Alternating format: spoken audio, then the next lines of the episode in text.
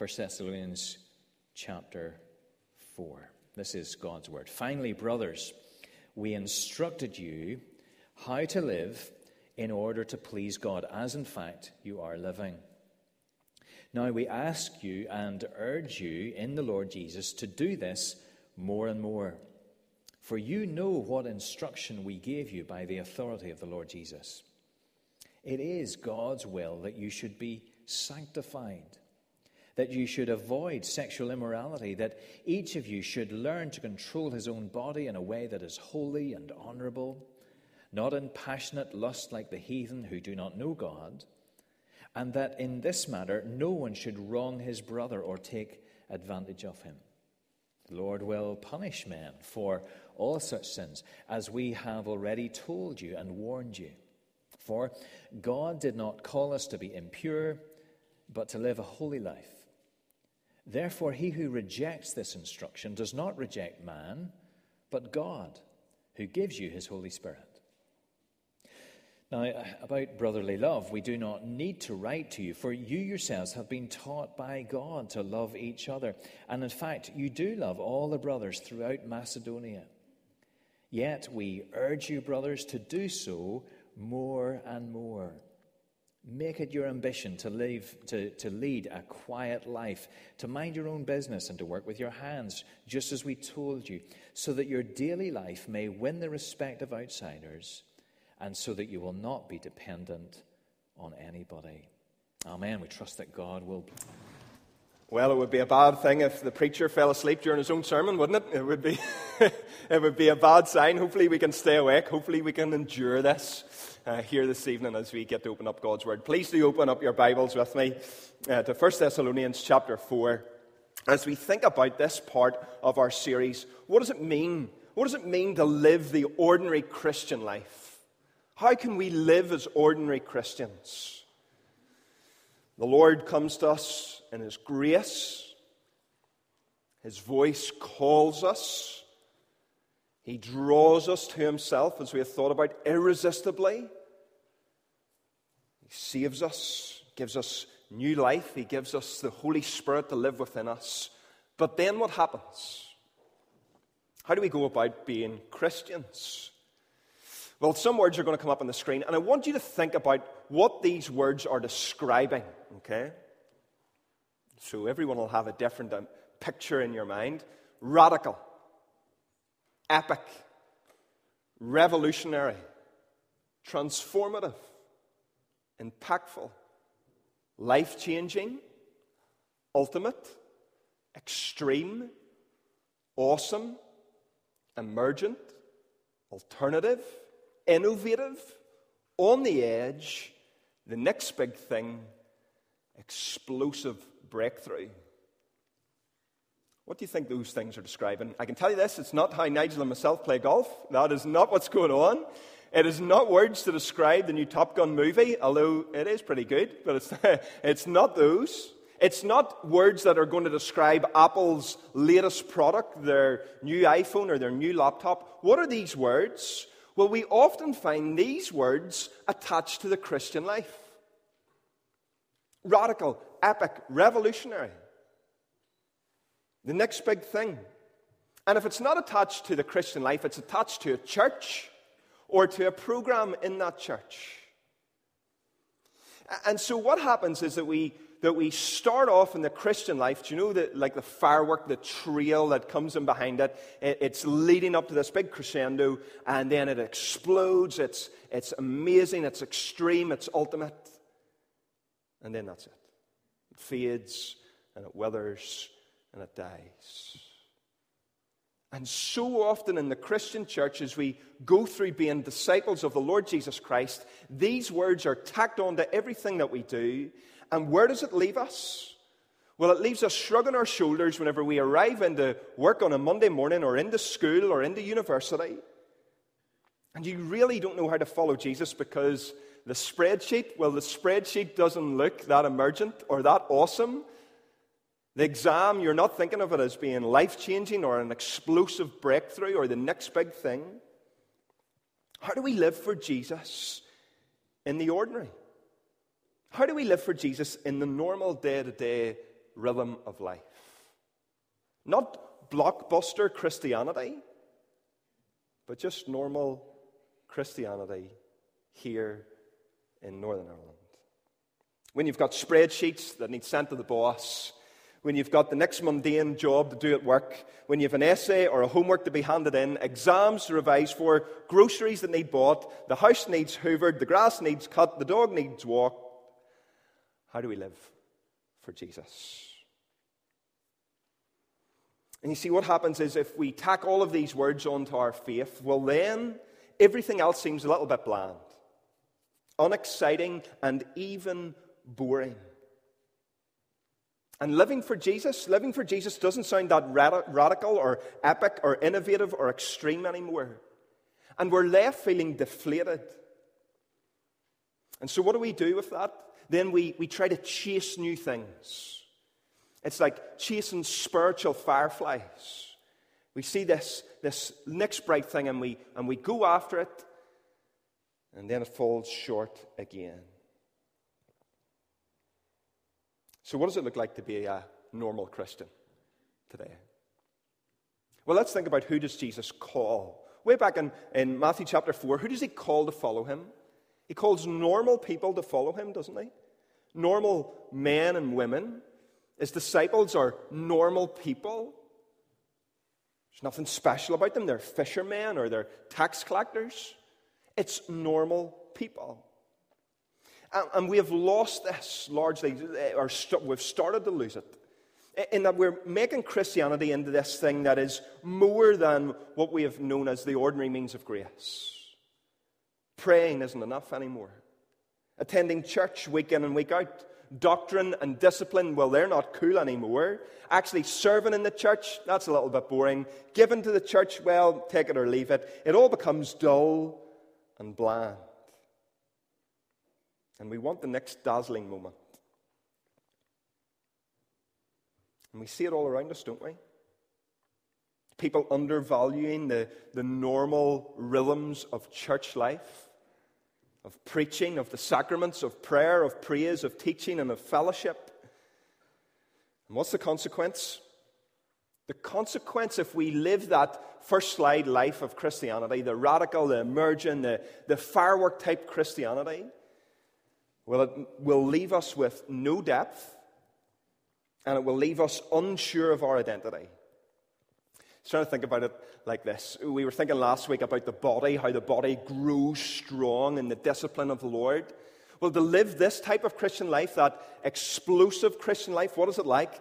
Well, it's like being fed sugary treats all of the time and living on fizzy juice, no substance, little spiritual, nutritional value, and the result is a huge dietary deficit. And we walk about with anemic bodies. And that's what we want to avoid. So, how can we grow strong? How can we live the normal Christian life? How can we live in the ordinary? Well, we got to understand that we are ordinary, but that He is not. We are ordinary Christians, but who is our God? He is extraordinary. He's the one that is magnificent. He's the one that we want to turn our attention towards. He's the one that we want to focus on, not ourselves. He is stunningly glorious and resplendent, all powerful, all present, infinite, eternal, holy, and wise. And He calls us to follow Him. He makes dead people live and he gives life to spiritual corpses. This is the God that we serve. This is the God that we follow. Look at it with me in 1 Thessalonians chapter 1. So as we start to get this into our framework, and for some I think tonight this is going to be really difficult. Because for especially if you're in the younger category, you've been told your whole life that you are extraordinary, right? That you're the next best thing. That, that you're going to conquer the world. We are ordinary, he is extraordinary. Look at 1 Thessalonians chapter 1 and verse 4. For we know, brothers, loved by God, that he has chosen you because our gospel came to you not only in word, but also in power and in the Holy Spirit and with full conviction. Doesn't sound ordinary, sure doesn't. Because he's extraordinary. Look what he's doing in people's lives. Verse 6 And you became imitators of us and of the Lord, and you received the word in much affliction with the joy of the Holy Spirit. See how he starts to change lives. The extraordinary God working in ordinary people. And so he calls us to come and to follow him. Here's another way of trying to illustrate it for us this evening. You know what it's like at Christmas time, and someone suggests it's time to play a board game. And you think to yourself, oh no, no, not board games. We don't want organized fun. There's bound to be dishes that need done, or maybe if I close my eyes really quickly, they'll think that I'm asleep. I just want to escape this because you know that you're no good at articulate. You know that you're no good at charades, and you just, you just want to be left alone, sort of in your food coma, right? You just want to sit there. Don't, don't force me to have fun. And so, anyway, you're held hostage, and you know that you know that in this game you're going to be really average. You're the ordinary player. And then, as the teams are allotted, what do you see? You see the, the over energetic person, the person who is extremely competitive, being placed into your team, and you think, oh, happy days. If I score zero, they'll score about 10, and we'll be fine. They'll be the one who achieves. The Christian life sometimes can feel like that moment whenever somebody suggests the game. Oh, but I'm average. I've sinned this week. I've messed up again. I'm not like all of those other people. I'm not like the energetic person. I, I can't do this. Whenever you hear the call of the gospel to come, and to follow Jesus, you think, there's no way. My, my knees are weak, my legs are weak. I'll just trip up and I'll fall again and again. I'll make a mess of this. Jesus wouldn't want me. He wouldn't want me on his team. He wouldn't want me to actually come and follow him. But the ordinary Christian life says that, yeah, we're all ordinary. We're all sinners. We're all a little bit of a mess. But Jesus, Jesus is the one who achieves for us. He says, I have done this for you so that you don't have to. You can come and join me and enjoy me. 1 Thessalonians chapter, four, chapter 1 and verses 9 through 10. Look at it. Look at what God's done in their life how you turn to God from idols to serve the living and the true God,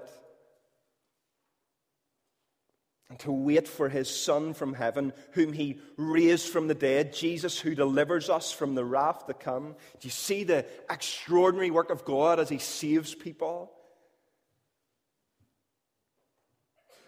The one who has worked throughout history to rescue his people. So, what is the call? What is this call of God? What are we to be doing? If He has saved us, if He's the extraordinary one and we're the ordinary one, then what do we do next? What's His call? How do we figure out His will for our lives? Well, we see it here in His Word. What does He call us to? What does He want us to be about?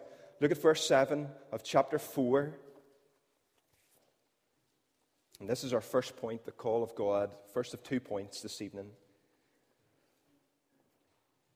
Verse 7 For God has not called us for impurity, but in holiness. Look at verse 3 For this is the will of God, your sanctification. See how he lays it out for us plainly? We don't have to guess. You know what it's like whenever you're sent out to do that job and you're given the most general brief ever? Go out, go, just go out to the garage and tidy things up a little bit. And you go out to the garage and you sort of scratch your head and think, what am I meant to be doing here?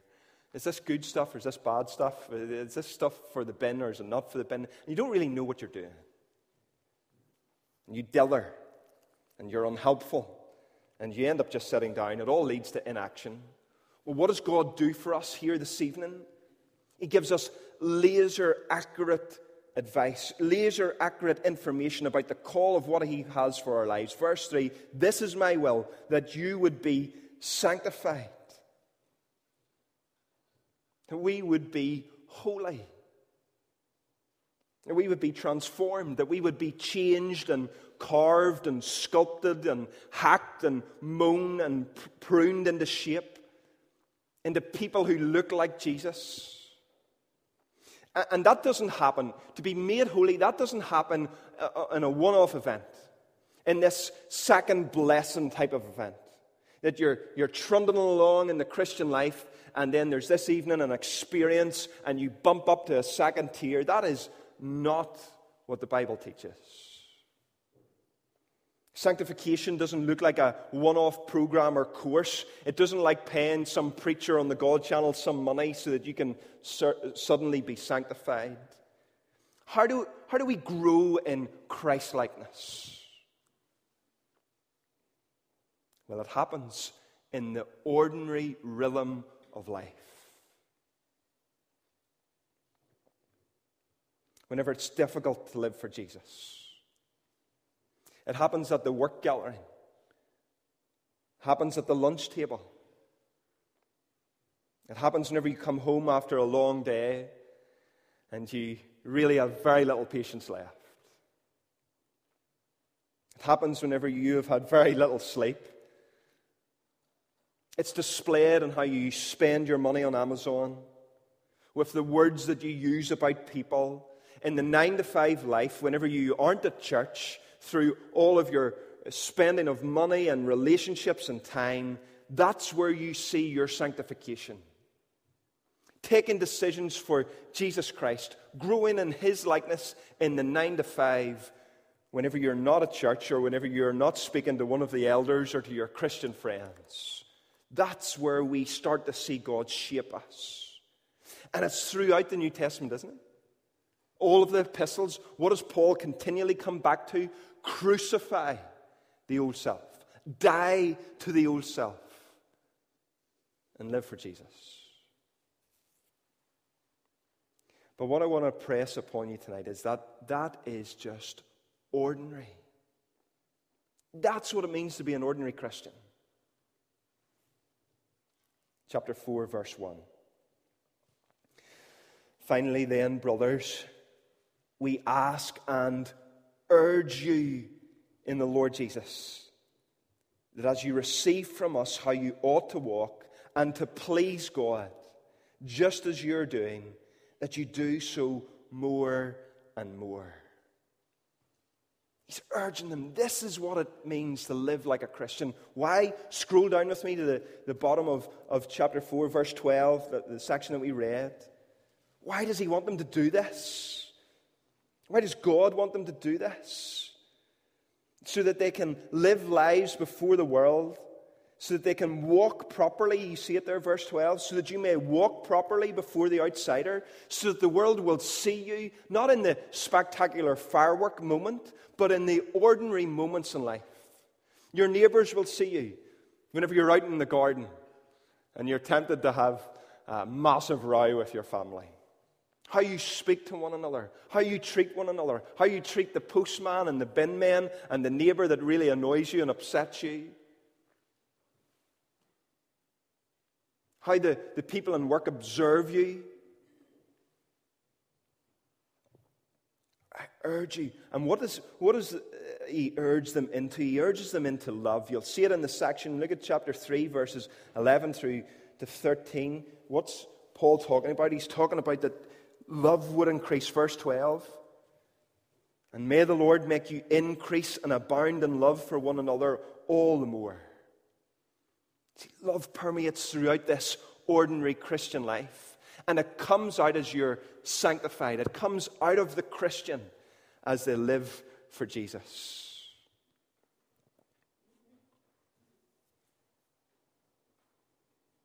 So, verses 4 to 5. What does he zoom in on then? Each of you, each one of you, know how to control his body in holiness and honor, not in the passion of lust like the Gentiles who do not know God.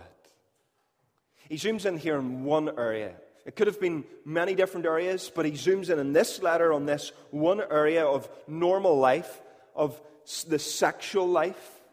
And he zooms in here on sexual immorality because Paul knows that in the ordinary day to day life that this will be one of the temptations that people will face. So to live a life for Jesus means that you live a sexually pure life. If you're married, then sexual relations are for the marriage bed and it alone, and not for people outside of it. For the single person, well, there's no sexual relationships for you. Full stop.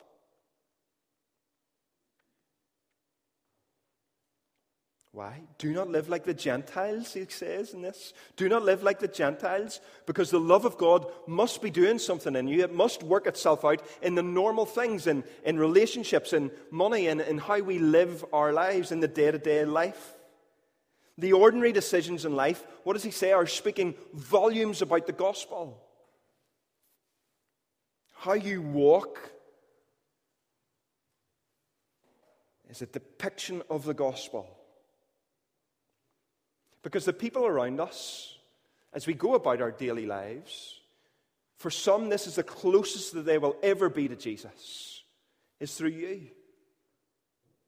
They may never sit in a church, they may never have a Bible or hear it opened up or preached upon, and so you're the closest thing that they get to hear. So, verse 12 walk properly before them, be sanctified, be holy. This is the ordinary life that God has called you to. But it's the supernatural life, isn't it? Not how we started. His power at work in us. This is His will to be holy. In the spreadsheets, in the emails, in the staff room, and in the playground, and in the uni halls, we need to know that the world is watching. And the world is thinking to itself, what does the gospel look like?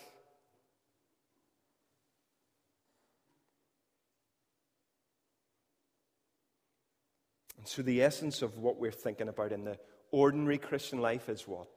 It's all the way back into Genesis. And it's fulfilling the creation mandate of what God gives to his people. Live in this world, enjoy this world, enjoy the simple things in the world, multiply in this world. That is what it means to be human. That's what the ordinary life looks like the call of God. Live holy lives. And then, secondly, we want to see this that within the Christian life, then, we, we want to have contentment. We want to be content in the Christian life. Not that we want to be comfortable, but we want to be content. So, how do we, how do we illustrate this? How do we think about these two different terms? I was thinking about it like this if we, if we were all at a Boxing Day match, Portadown versus Glenavon, and let me dream for a moment, okay? Portadown are 1 0 up in the Boxing Day match.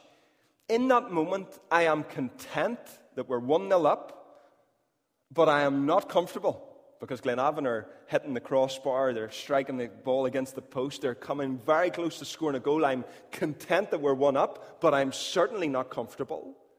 And so, the Christian life, the ordinary Christian life, we should have contentment, but we should not be comfortable in it.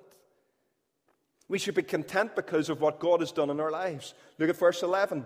Aspire. Aspire to what? Aspire to live quietly and to mind your own affairs, to be content, and to work with your hands as we have instructed you, so that you may walk properly before outsiders and be dependent on no one.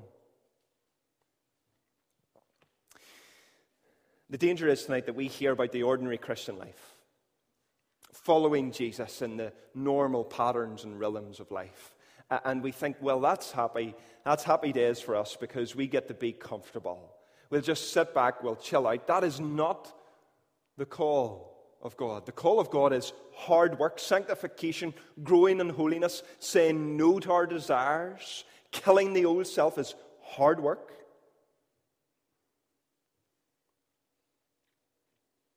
but we are still to be content in our lives. Here's what Michael Horton, if you want to hear more about this, uh, this subject that we're just scratching the surface, surface of tonight, Michael Horton has a book called Ordinary.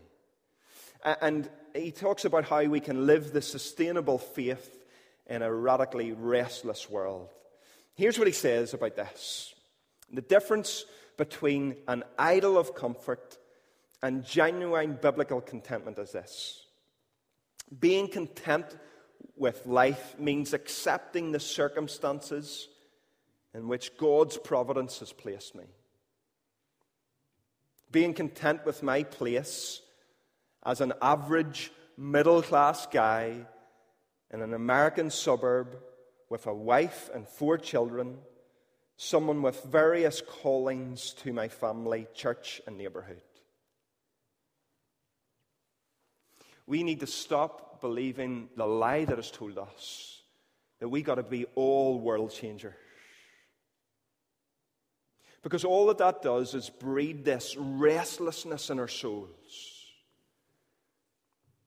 And you hit your quarter life crisis around 25 and you reflect and you think, oh no, my life is vanishing before me. I haven't achieved all the things that I want to achieve. And then you get to the midlife crisis and I don't know what you do. You might you go on a big holiday or you, you start to crack up. You start to unravel at the seams, don't you?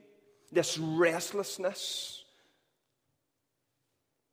not content in what God has placed you to do. But even, here, here's a bit of perspective for us even the, the superstars in each generation, even the most able and famous people, what do they get? The most able and famous people at, at most maybe get one or two statues. Alex Ferguson, one of the best football managers in all of the world, what does he have? Statue at Aberdeen, a statue at Old Trafford, and he doesn't even get the stadium named after him, he just gets a stand. And in a hundred years from now, the statue will probably fall over, and someone will ask, who, who even was that guy? I don't know. Your great great grandparents, you probably don't know their name. And if you do know their name, you could probably tell me very little about them.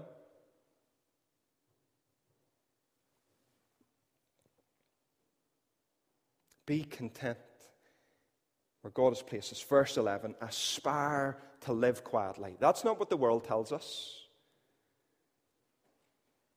Aspire to live quietly, to mind your own affairs, to work with your hands as we instructed, and so that you may walk properly before the outsiders.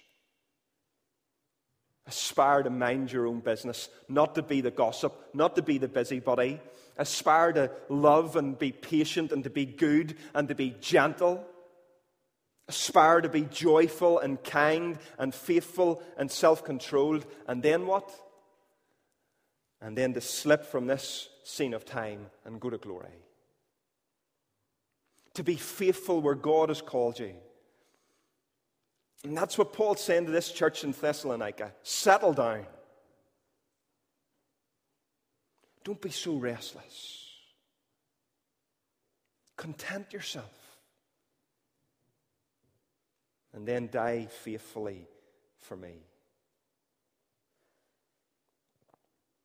The problem is for us that, that we, we push Jesus outside of us and we keep Jesus at arm's length, and we are not truly satisfied by him. And whenever we're not truly satisfied by Jesus, by what we've read here in chapter 1 and verse 4 about his power coming to work in us, and in verse 5, and the Holy Spirit coming and changing our lives, and the joy that that brings in verse 6, whenever we push that outside of ourselves, then it's like we get on a boat.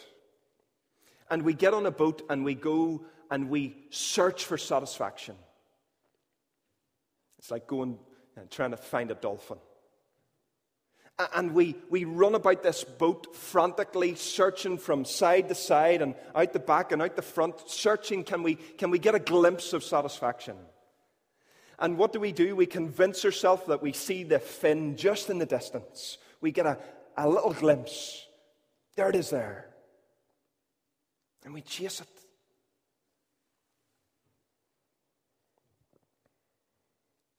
God speaks to us tonight He says, You must be satisfied in me, content in me. How does that happen? Through this, what we have already referred to as the ordinary means of grace coming to church, week in and week out, reading from our Bibles, saying our prayers. It's, it's ordinary things, but supernatural things that God has provided for us to grow us in strength and in, glo- in the glory of Him. It's in, the, it's in the weekly rhythm of public worship. It's in how we respond to the small things. It's in how we live in the humdrum of day to day life. It's being faithful in the small until our recall. It's a little phrase I was trying to work on this week. It's being faithful in the small until God calls us back to Himself, until our recall. And so, this notion that we're going to change the world, that we're going to live this radical life, well, how do we do that? We do it through the ordinary places and the ordinary means with the ordinary people that look just like us that God has called us to witness to.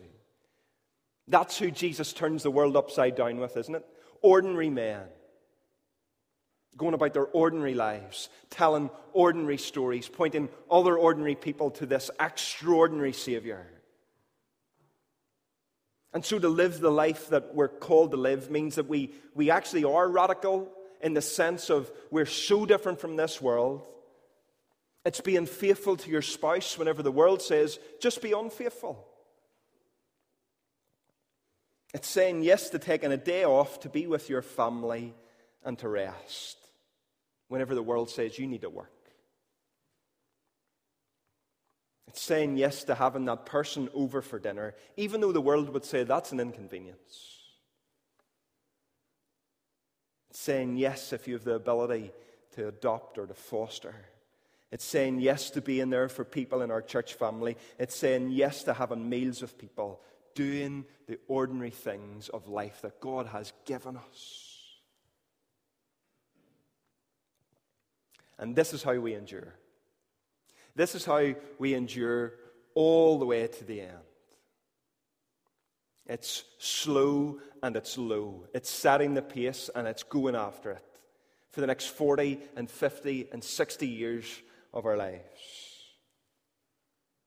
Being in church morning and evening on the Lord's Day, joining in this supernatural experience that we have reading the Bible, even though it sounds like a chore. But it is life giving, joy bringing, world changing. It's going into the place of prayer, even whenever you think it's just for the, the CEOs of the Christian life, those who are way ahead of you. It's partaking in the Lord's Supper and being baptized.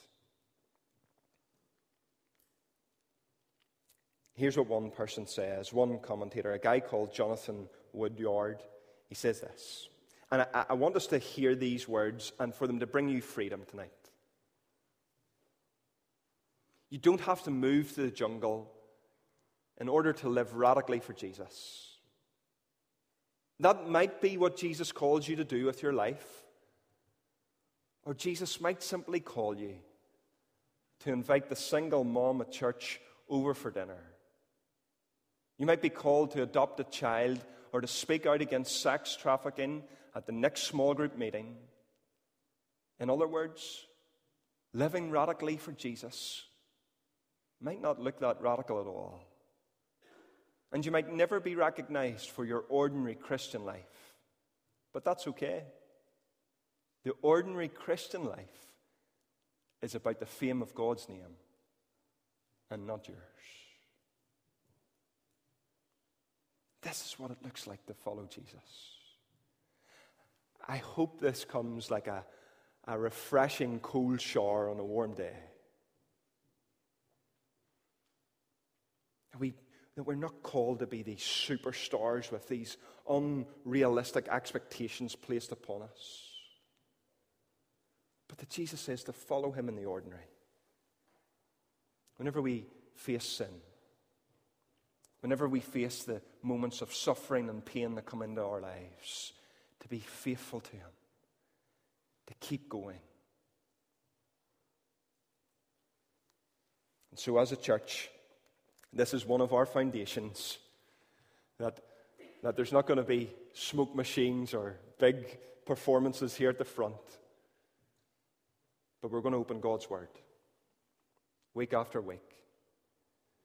And Nigel and myself and whoever else is going to preach are going to try to work hard in the text to feed the congregation here week after week. And we're going to gather for prayer week after week. And we're going to celebrate the Lord's Supper. And we're going to have people baptized. And we're going to be joined together here as a body. And we're going to do life together. And we're going to be open and real with one another that sin exists in our lives. And that we stumble and that we fall and that we mess up again and again. But there is grace and there is forgiveness in Jesus Christ. So we finish. Jesus calls people from every background, every people group, teachers and technicians. Calls housewives and hotel owners. He calls builders and bank managers to come and to follow him in this generation, in this place, with the people that you have around you in your lives for his glory. And He knows what He's doing. He's the extraordinary one, He's the one that is changing people. He just calls us to be faithful along the way, to do what you've been called to do in your workplace. Jesus changes you in the ordinary. And he changes ordinary people because he is the extraordinary God. This is the one that we follow. And this is the one that we serve. And this is the one that we live for.